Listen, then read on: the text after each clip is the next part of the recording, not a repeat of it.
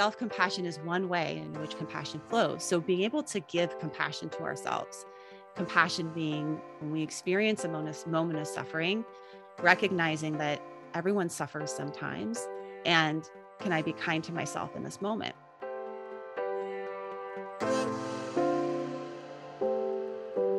You're listening to the Wisdom for Wellbeing podcast, the show that blends science and heart to bring you evidence based tips and tricks for cultivating a healthy, wealthy, and meaningful life. Now, here's your host, therapist, yogi, and fellow full life balancer, Dr. Caitlin Harkis.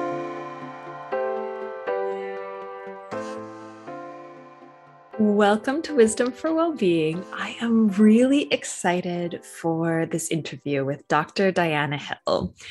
Diana is a modern psychologist, mom, and co author of the ACT Daily Journal Get Unstuck and Live Fully with Acceptance and Commitment Therapy. If you are new to Wisdom for Wellbeing, Acceptance and Commitment Therapy, also called Acceptance and Commitment Training, may be new to you.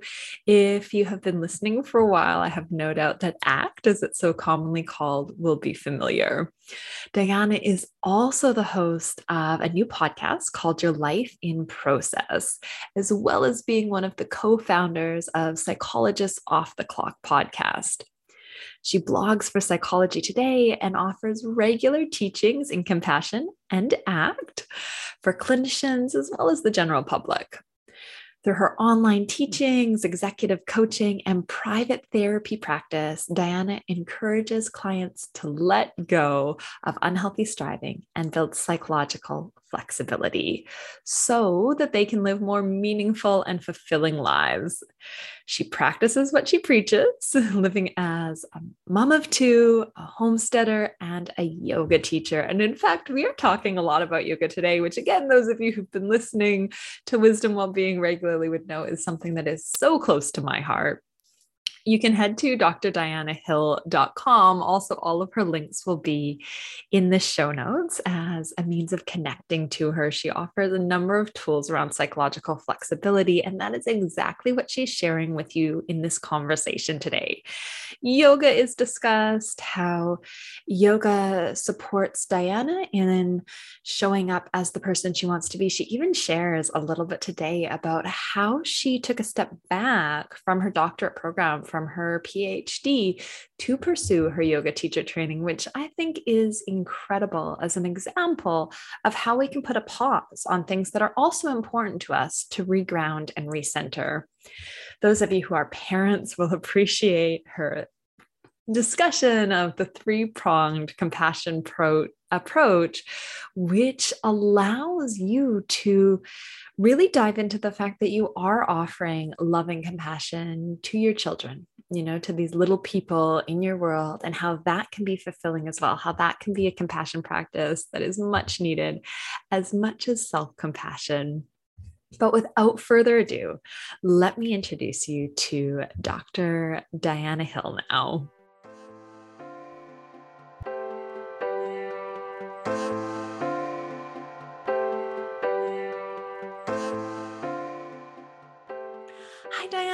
Welcome to Wisdom for Wellbeing. I am delighted to be connecting with you in our, you know, our virtual, virtual sort of way and opportunity today. So thank you for being here.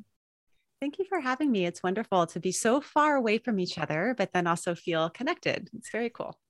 Yeah, it really is amazing. And I mean, speaking of, because I was saying, you know, I've been following you on Instagram and I've been seeing this beautiful abode that you've created where you do, I think, a lot of your um, values based living in some domains. And, and you're sitting in that beautiful space today. So it feels really connecting. Um, and I'm going to say connecting rather than creepy, but it feels really lovely there is always that creepy factor of seeing the insides of people's lives but i think it's really fun. It's kind of you get so much of uh, a sense of the person by what they're hanging on the walls and the little knickknacks they have around. There's actually a uh, practice that sometimes I do with clients in therapy called the belonging box practice, where I, I have them bring in a little box. It has to be no bigger than a shoebox. And you bring in a box, and I want you to bring in some of the things in your life that give you a that represent a sense of belonging.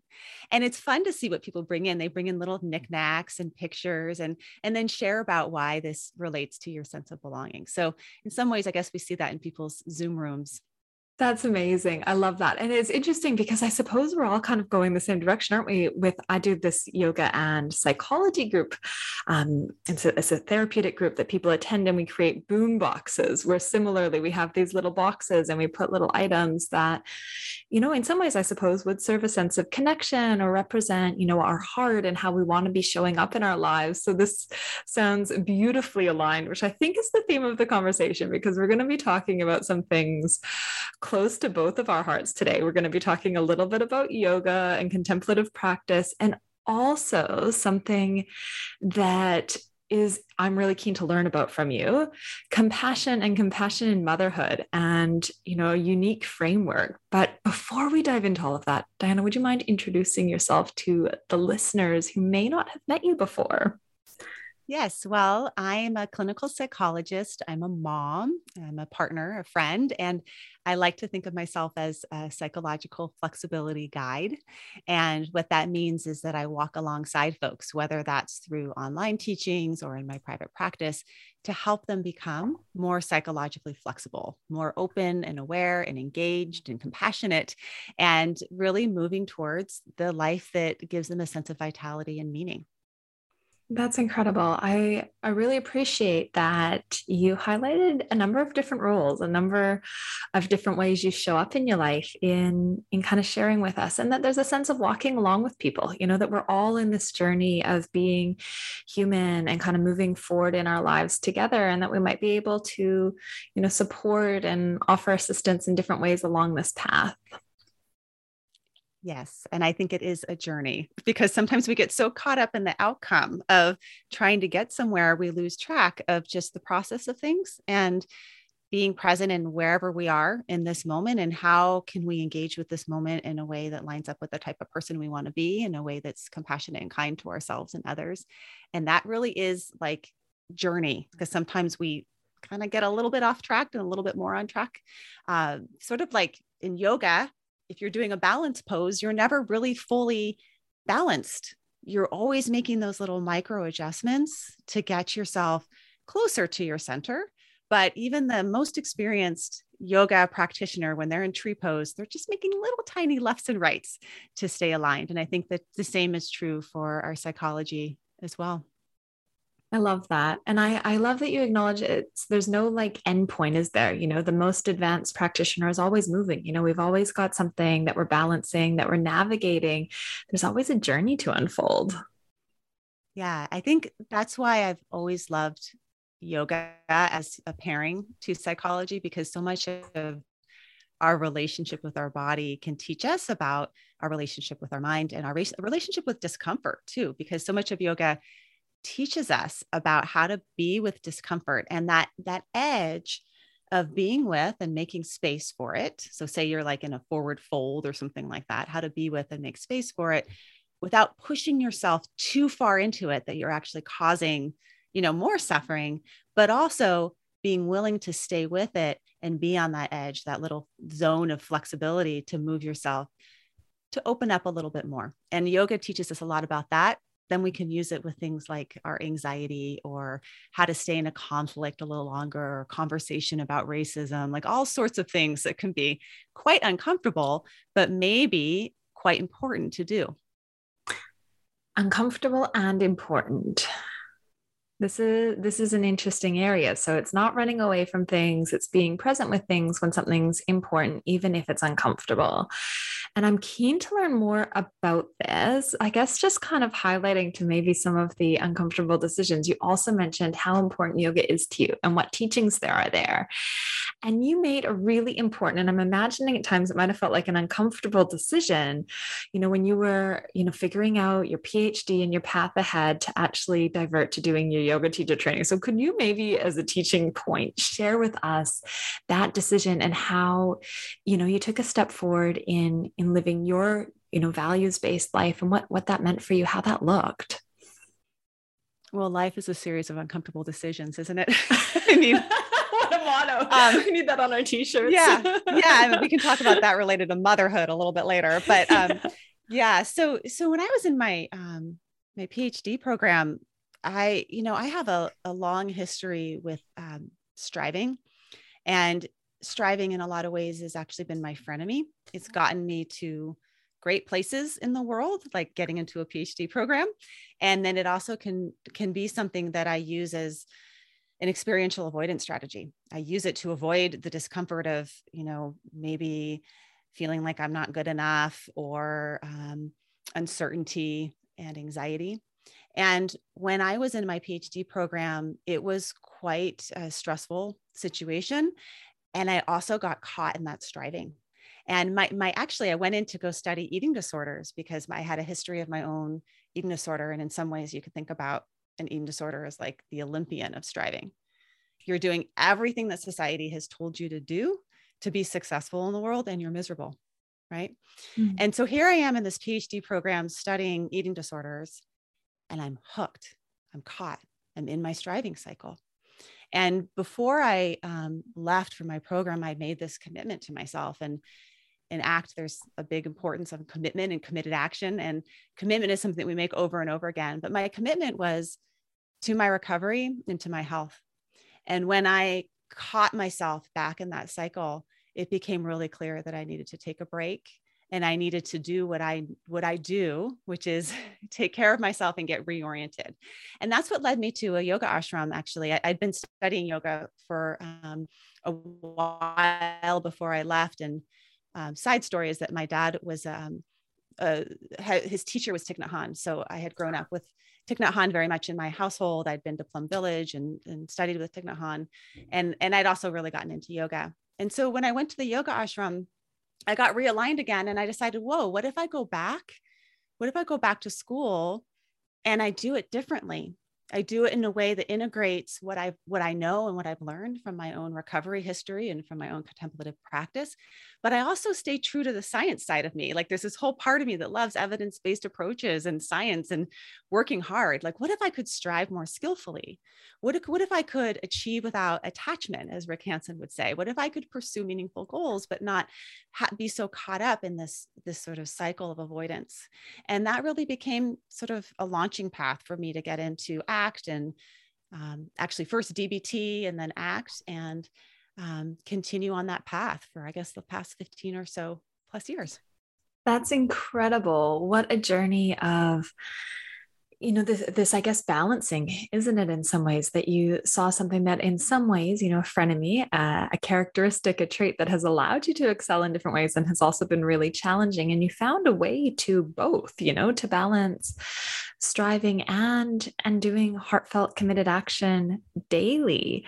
So tell me about growing up because that sounds like a really unique experience to have grown up with the teachings of Thich Nhat Hanh around you while it sounds like also kind of moving towards an academic um, you know lifestyle and and opportunity there. Yeah it was kind of interesting. As a kid i went to my mom taught at a catholic school so my mom grew up in Peru and she was fluent in Spanish. She came back and uh, to the U.S. where her family. She was originally from the U.S. and then grew up in Peru, and she um, she taught at a Catholic school. So I went to a Catholic school but my dad was Buddhist. And so it was always this cut actually was kind of a thing where I felt like a bit of an outsider and I was kind of embarrassed of, you know, my kid, my friends would come over and my dad would have like med, you know, incense burning and, you know, all sorts of things. So I, I don't, it sounds idealistic, but I don't know how idealistic it is. You're always embarrassed of your parents growing up. And um, in some ways, my pursuit of yoga was my rebellion of like, I'm not going to be Buddhist, but I'll go to, I'll, I'll practice yoga.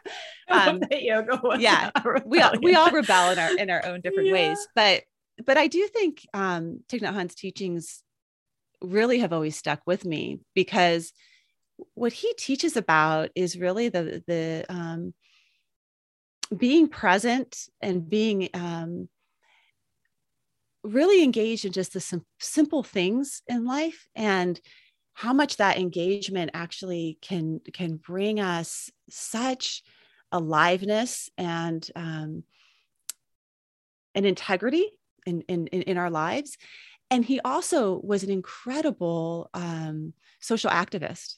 So Thich Nhat Hanh was nominated for a Peace Prize by um, Martin Luther King, and he actually met with Martin Luther King like in the, the late 60s, and they had conversations about uh, the Vietnam War, War, and he was one of the reasons why Martin Luther King came out against the Vietnam War soon before Martin Luther King was assassinated.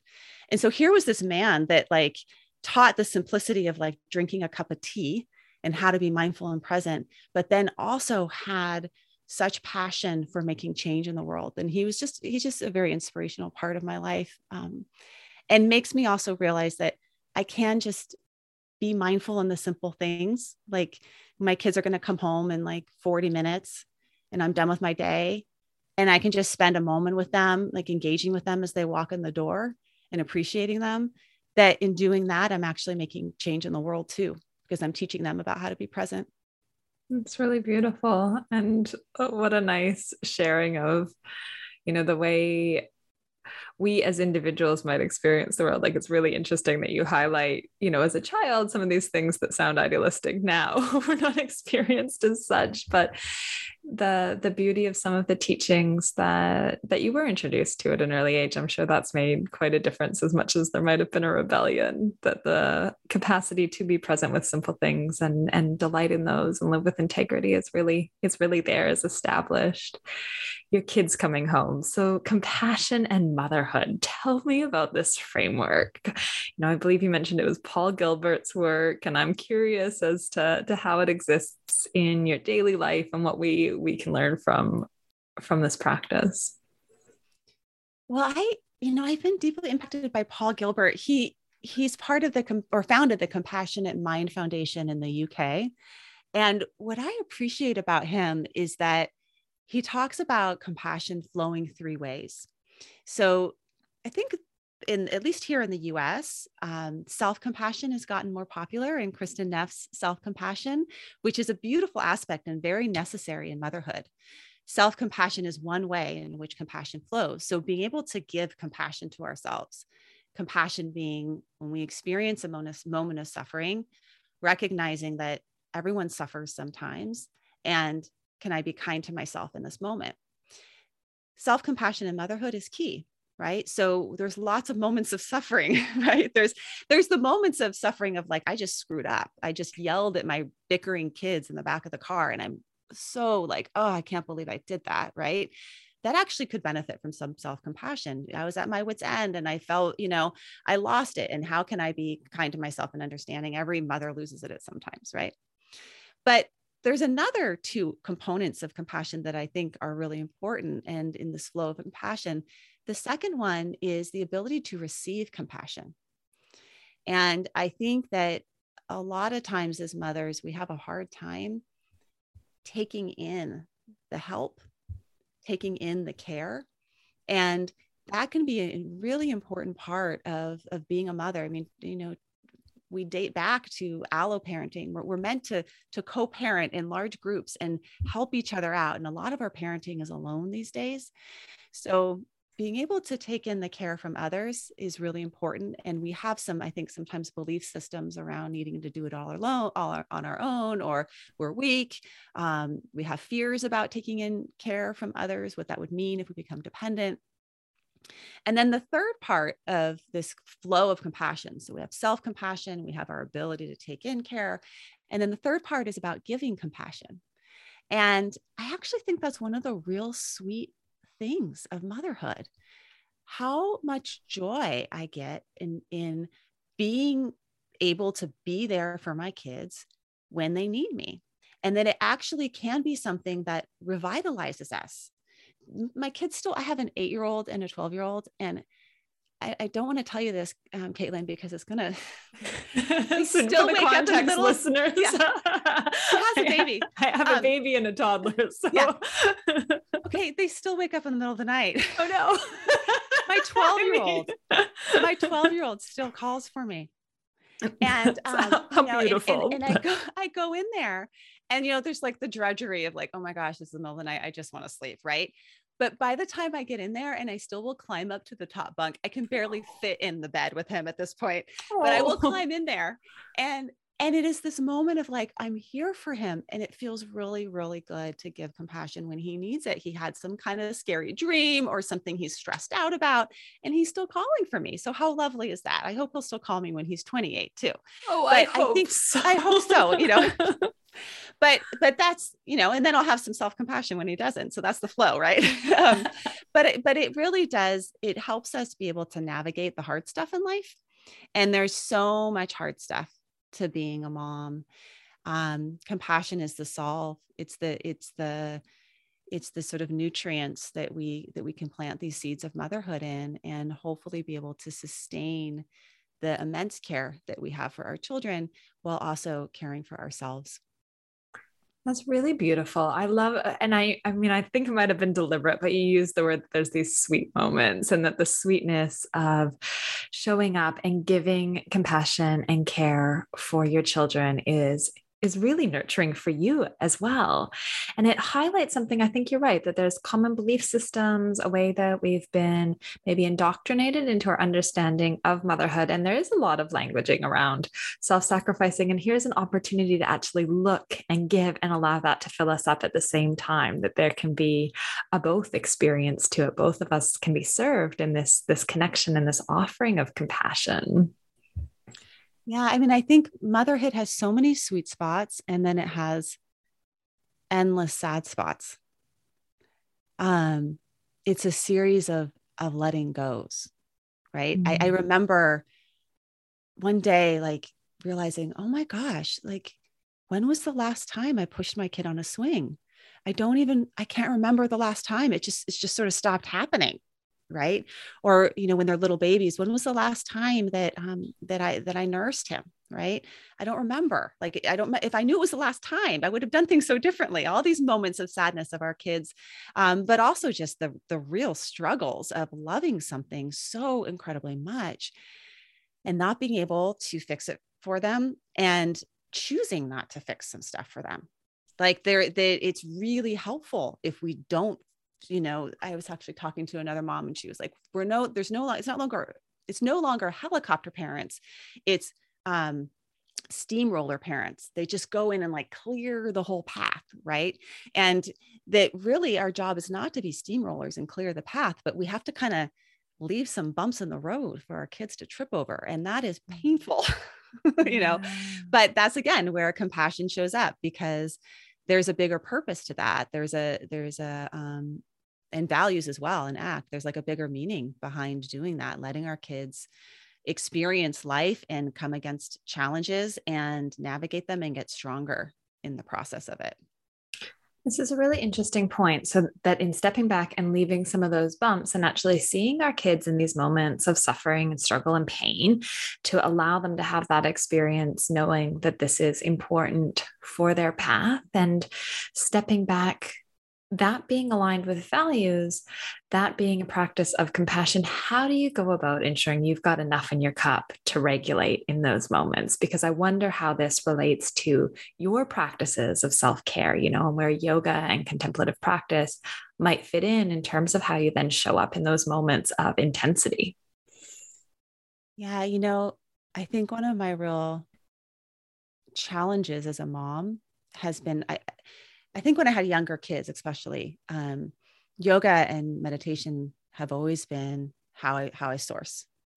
And then all of a sudden, you have a toddler and a baby like you do, and the expectation to go do a yoga practice becomes like another to do.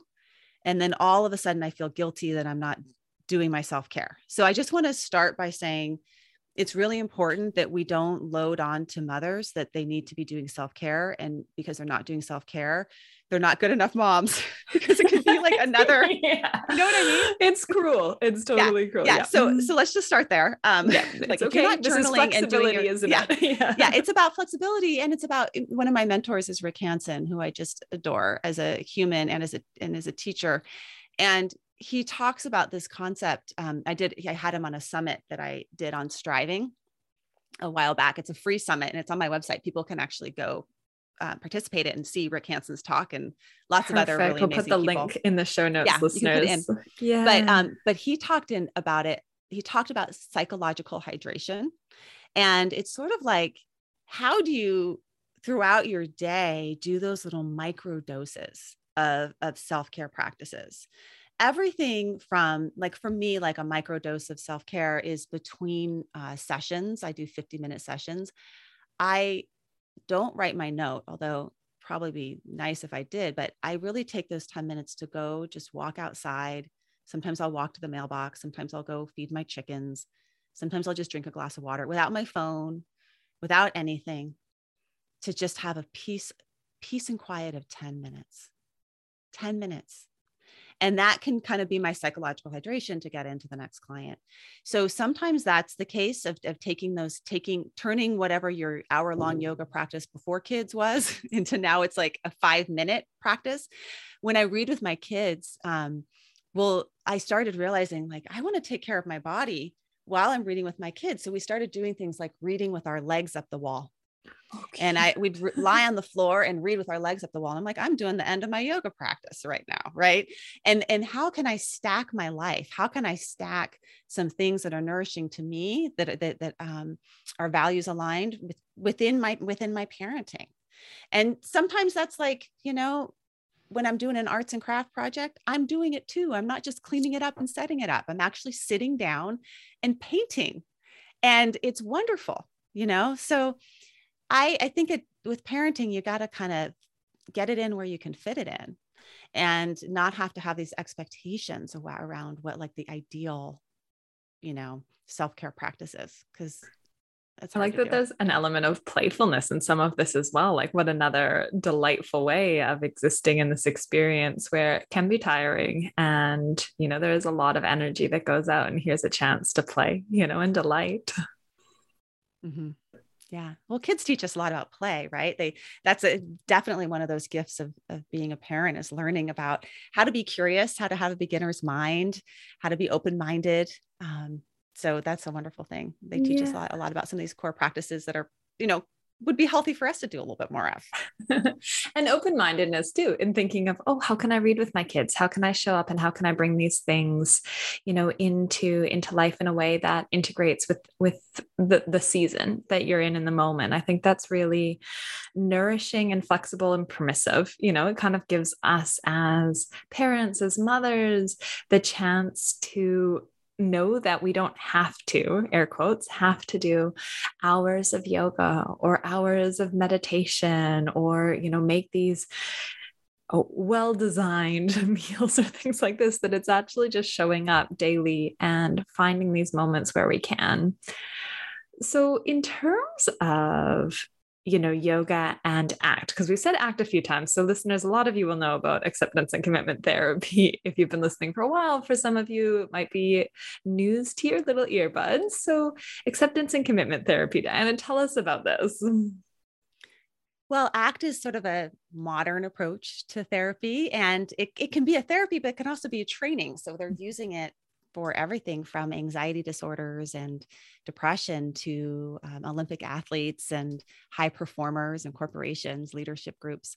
And what it's about is developing your psychological flexibility. It's has sort of these core processes associated with it, six core processes. And that's what uh, Debbie Sorensen and I, who co wrote the book with me, sort of break down ACT into these six core processes that you apply to your to your life things like being present practicing acceptance and willingness, being able to step back from your thoughts. So, like being able to notice that your head is telling you all sorts of things, but not always having to listen to it, which isn't that relieving.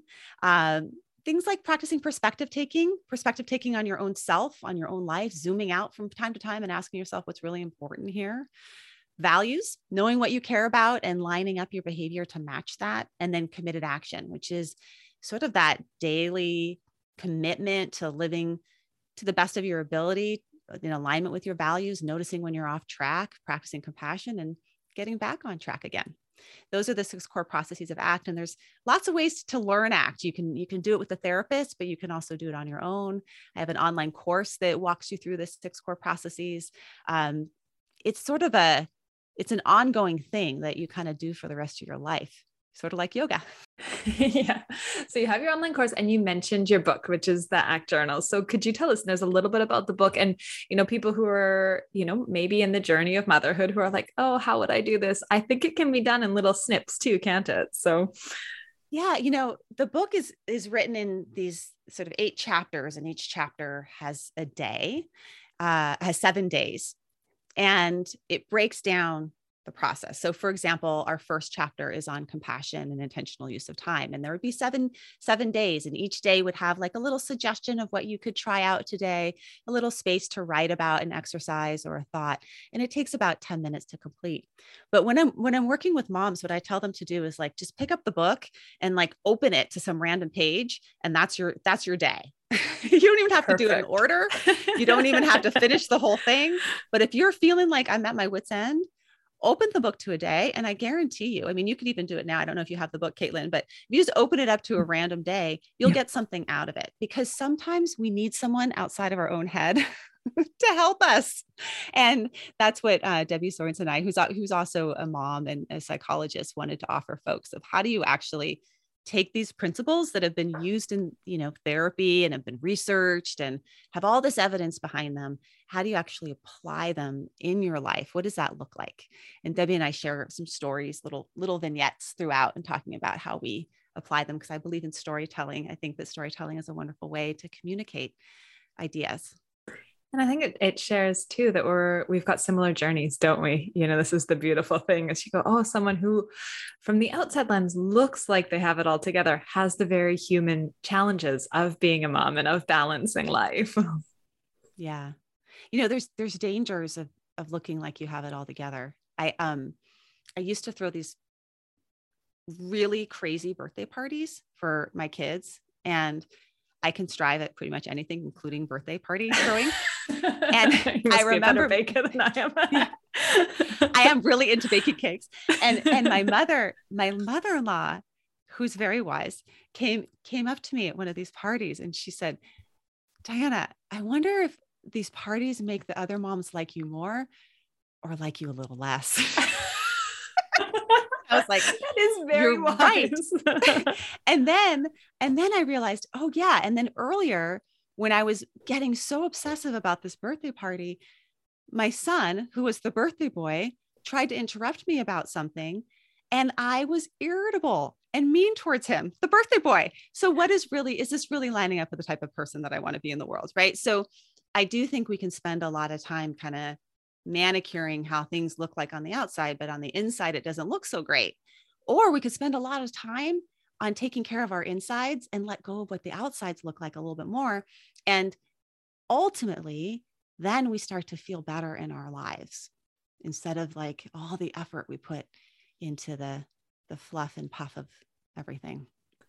That's such a beautiful reminder. And thank you for sharing that very real, very real story because this is often what we're seeing, you know, in an age of social media is we're seeing, you know, a snapshot of something. We're not seeing the entirety of it. And I really appreciate, you know, you linking it to something that a lot of us do care about. We care about connecting with people and having meaningful relationships and maybe an opportunity to step back and go actually being perfect is not the way that we connect that actually there's a sharedness and kind of the messiness of life in this experience. Yeah, you know, perfectionism is another kind of interest area of mine. And I um, I interviewed on that same summit. I interviewed this woman named um, Monica uh, Basco, and she was a mom of three kids. She's a Mexican American psychologist, and she worked under Obama in the White House. And she talked about perfectionism. And what she talked about is that sometimes perfectionism is helpful. She said, You know, when I used to work on these research projects for the NIH, I was a perfectionist. I double checked, I triple checked, I made it like I made sure.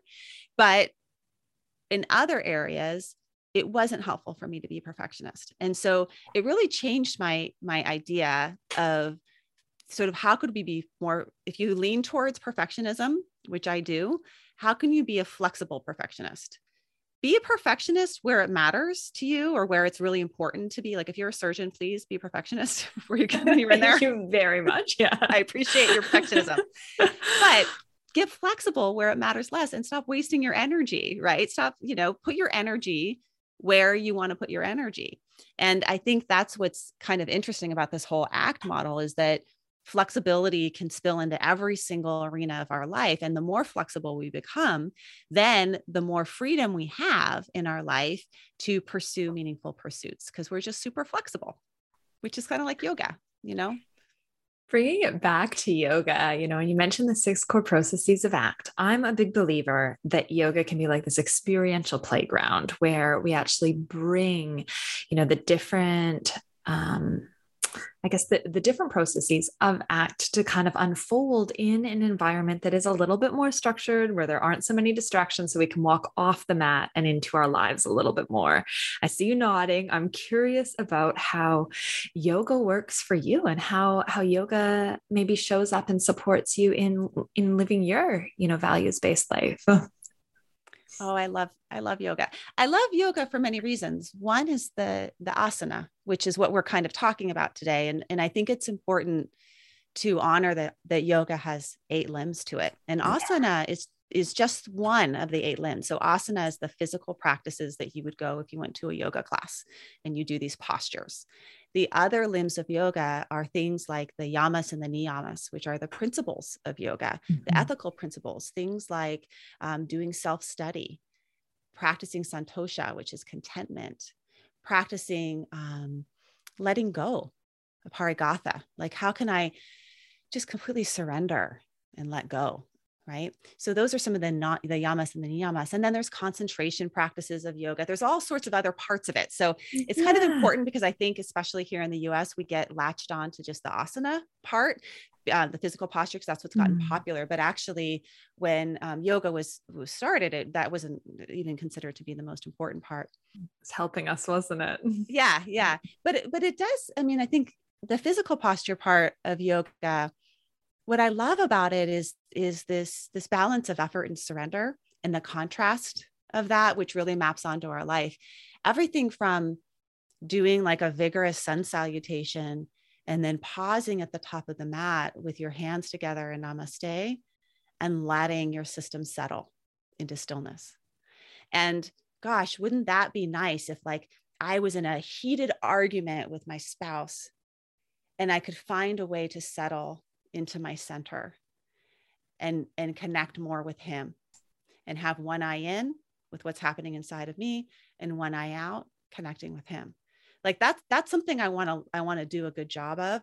And sometimes i can i can start to see how that feels on the mat so then i can bring it into the relationship. Corpse pose is another one.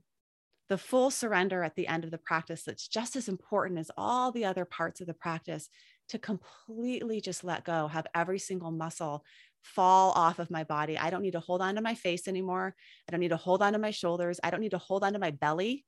Oh my gosh, women are taught to suck it in, like let it go and oh, fully surrender. yeah. yeah. And and in doing that, I mean, that's a practice in itself. What if I could bring that complete surrender to I know I just submitted a proposal to something that I'm really scared about and i'm really you know really want it to go well what if i could practice complete surrender in response to that? Like i could let it go fully.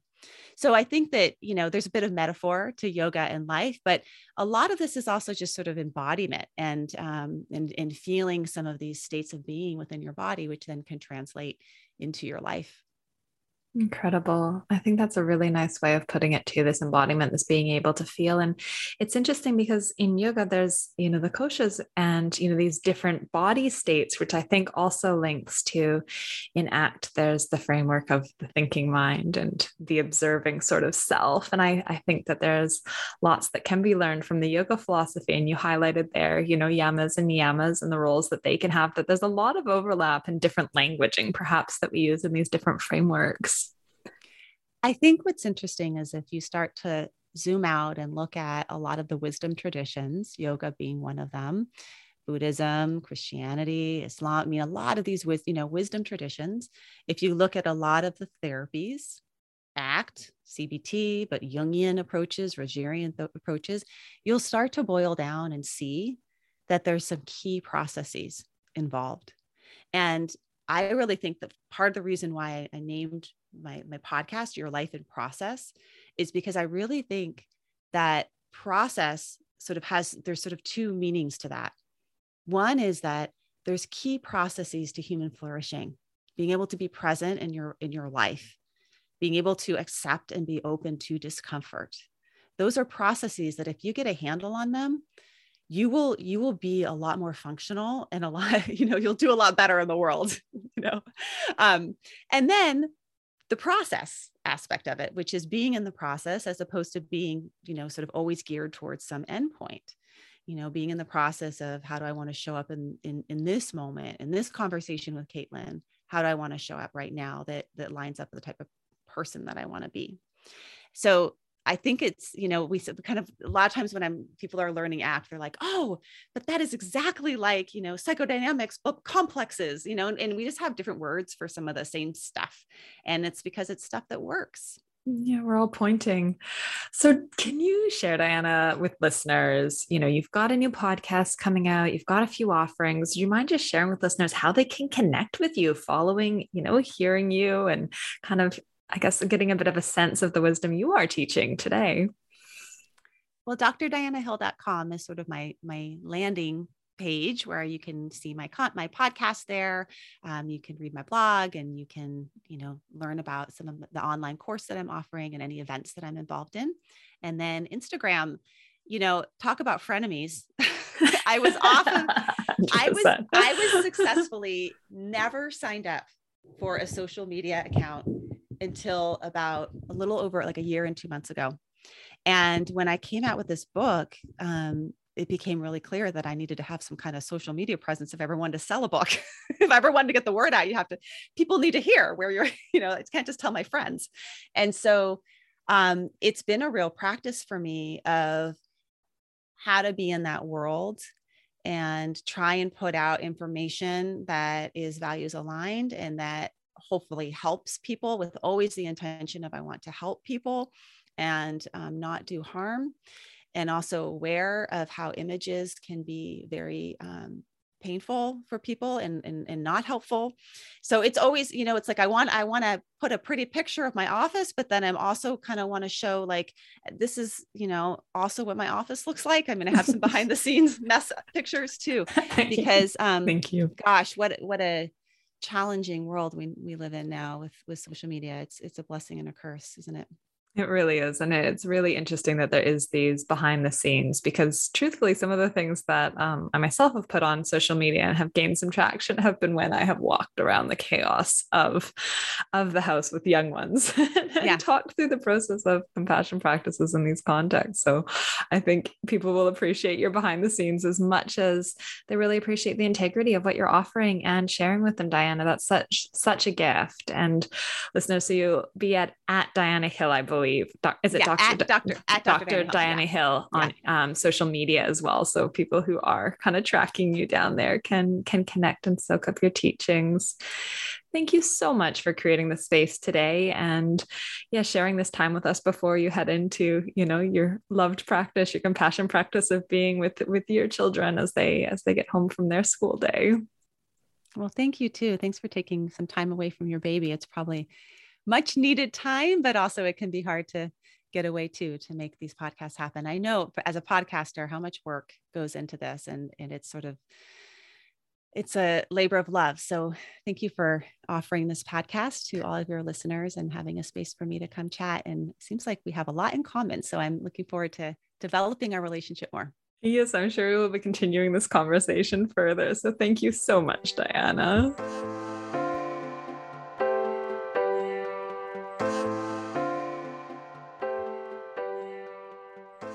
I hope you enjoyed that conversation with Dr. Diana Hill as much as I did. So head to drdianahill.com to connect with her at Dr. Diana Hill on all the socials Instagram, Facebook, Twitter, YouTube. She is showing up there and offering her wisdom, her teachings in a very real way, as you've heard.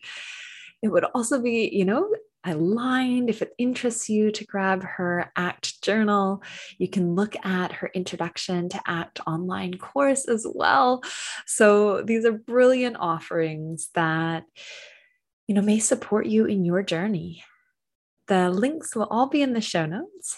And if learning more about ACT and yoga specifically is interesting to you, head to drcaitlin.com backslash yoga brain and you can learn more about my eight week yoga and acceptance commitment therapy course there, where we learn how yoga can be an experiential playground for these skills of psychological flexibility, as well as positioning this within an evolutionary framework, understanding why some things can be so hard, so painful, so challenging for us, and how we hold that while moving forward in cultivating a life of meaning and purpose, cultivating a sense of vitality. So I look forward to connecting with you next week on Wisdom for Wellbeing, dropping back in your earbuds then. Bye for now.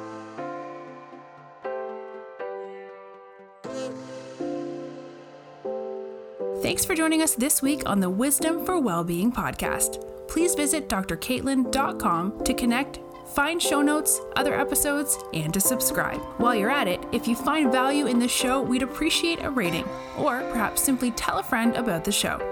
Wisdom for Wellbeing is not a substitute for professional, individualized mental health treatment. If you are in crisis, please contact 000, your local emergency number if you are outside of Australia, or attend your local hospital ED.